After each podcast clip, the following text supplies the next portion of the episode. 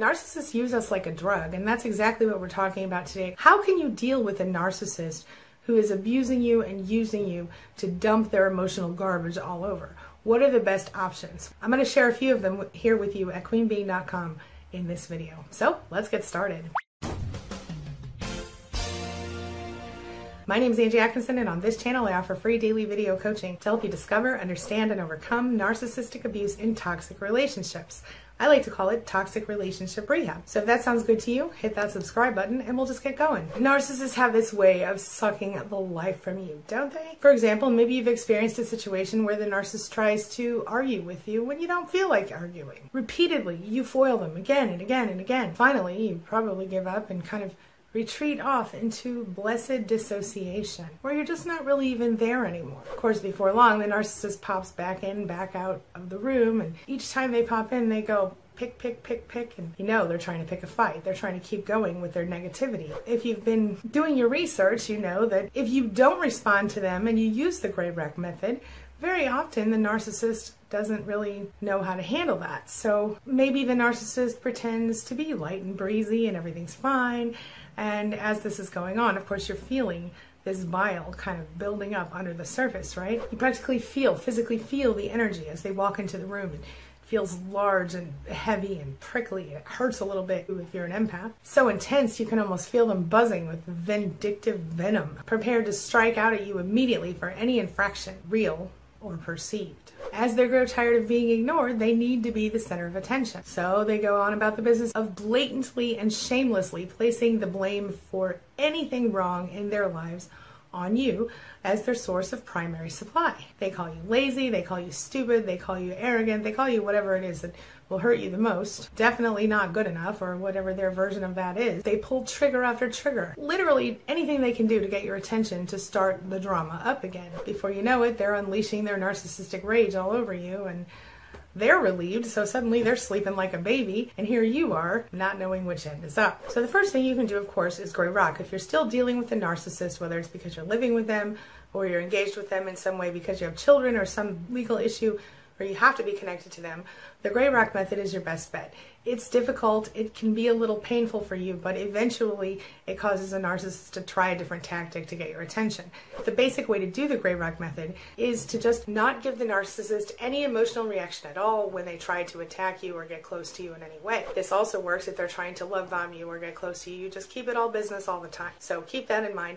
If you are being gaslighted, if the narcissist is treating you terribly in the relationship, you simply don't react to them. Other things you can try. Number one, don't give them any attention because they love attention. And so whenever they're doing anything hurtful or disrespectful to you, no attention at all. On the flip side of that, if you're still dealing with a narcissist, you can give them more attention and positive feedback when they act respectably to you. Number two, move on.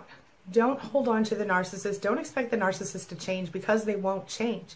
So move on go no contact or low contact as soon as possible. That's going to be the thing that's going to really keep you sane in all of this. Is either actually going no contact or going low contact or at least preparing to go no contact. Go to queenbeeing.com slash plan and check out my downloads on that page. They'll be really helpful for you if you're planning your escape. The next thing you want to do is educate yourself on narcissistic relationships and narcissistic personality disorder.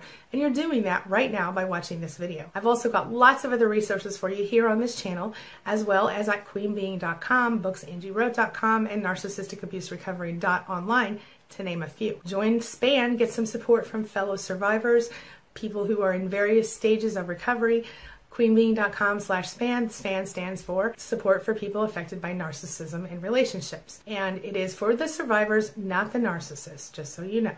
So go to queenbeeing.com slash span s-p-a-n and join that group. That will also help you to be stronger and more focused on what you want and not what the narcissist wants.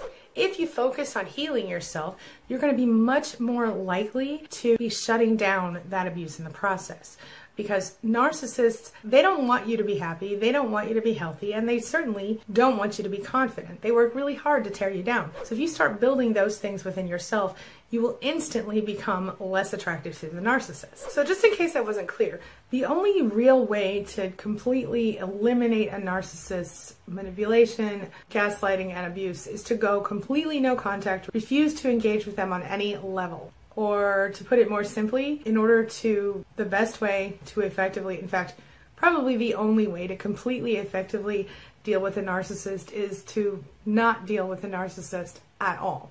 Unfortunately, it's not always that easy. So that's why I shared the other tips with you that I shared today. Why does this happen? Why is it so difficult to deal with a narcissist who's gaslighting? Why are they so manipulative? And why is it so hard for us to get past it? Why do we feel so encumbered by it and so, so stifled by their manipulation? I, I don't know about you, but very often for me, I, I will find myself feeling heavy stress when I'm in the presence of a narcissist, especially when he's angry or upset with me. That's just one of the reasons why it's really the only solution to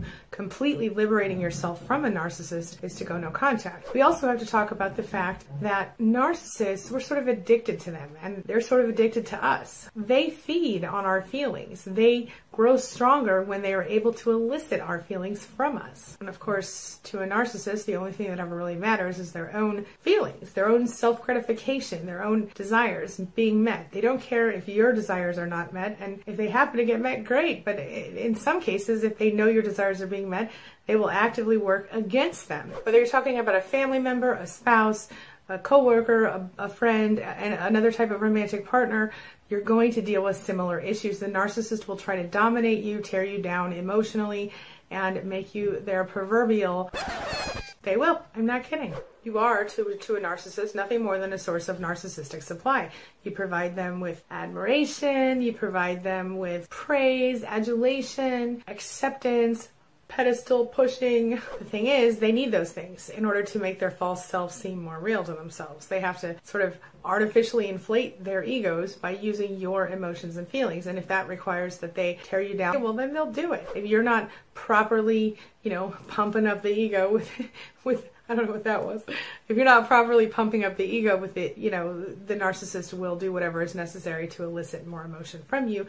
Very often, beginning with narcissistic rage or narcissistic injury. And if you're anything like me, that stuff is exhausting to you. It feels overwhelming and upsetting. And even if you try to soothe them and keep them calm like they want you to, sometimes it just makes them more upset. Intermittent reinforcement keeps us hooked because sometimes when we do what they want, we get what we want. We get that love or concern or whatever it is that we're seeking from the narcissist, acceptance. We find that, okay, I can actually make this person happy today. Yay! Because every now and then they'll be nice to us. Every now and then they'll give us a little taste of that person we signed up for in the first place. And that's why we stay hooked, at least part of the reason. There's a much bigger reason than that, but we'll get to that another day. But the intermittent reinforcement is how they hook us and keep us hooked. On our end, we provide them the type of supply that they need to create this false image of themselves and to maintain it so they feel addicted to us as well. So it's it's really a very toxic situation for us because of the fact that we feel addicted. And I think that's part of the reason that narcissists end up coming back into our lives even after we've left because they need a little fix of our supply. Even if they've moved on to a new supply, they may not have properly trained that person yet, or they may not just be quite as good as we are at providing supply. So the narcissist will go back to the old supply, therefore the Hoover maneuver, which many of us experienced during Valentine's Day, typically. So you can kind of look at narcissists in this case like a recovering addict. It's like an addict who can function sort of like a normal person during active addiction, but then in sobriety they completely fall apart. But they can do just fine if they could just get a little hit of their preferred drug. Narcissists are just like that with narcissistic supply. That's why it's so hard and so important for us to go no contact because by allowing them to use us as a drug, we continue to feed their addiction and basically allow their false personality to continue to exist. This leads me to the question of the day. And the question of the day is How have you dealt with a narcissist in the past? And do you have other ideas and suggestions other than the ones I've talked about here today? Share your thoughts, your ideas, and your experiences in the comments section below and let's talk about it. All right, that's all I've got for you right now. As always, thanks so much for being a part of my day and a part of my life. And hey, thanks for letting me be a part of yours. It really does mean a lot to me. Make sure you check out the videos in the links above and in the description below and get more help on narcissistic abuse recovery and more tips on how to deal with narcissists in relationships. I'll see you soon. It's my mission to teach others what I know to be true. You really can create the life you want. Take care of your body, take care of your soul Nurture the real you and introduce him or her to the world. Be comfortable in your own skin and in your place in this world. Take your spot, take it now, and the universe will take its cue from you. You feel me? If so, subscribe to my channel. Let's get it done together.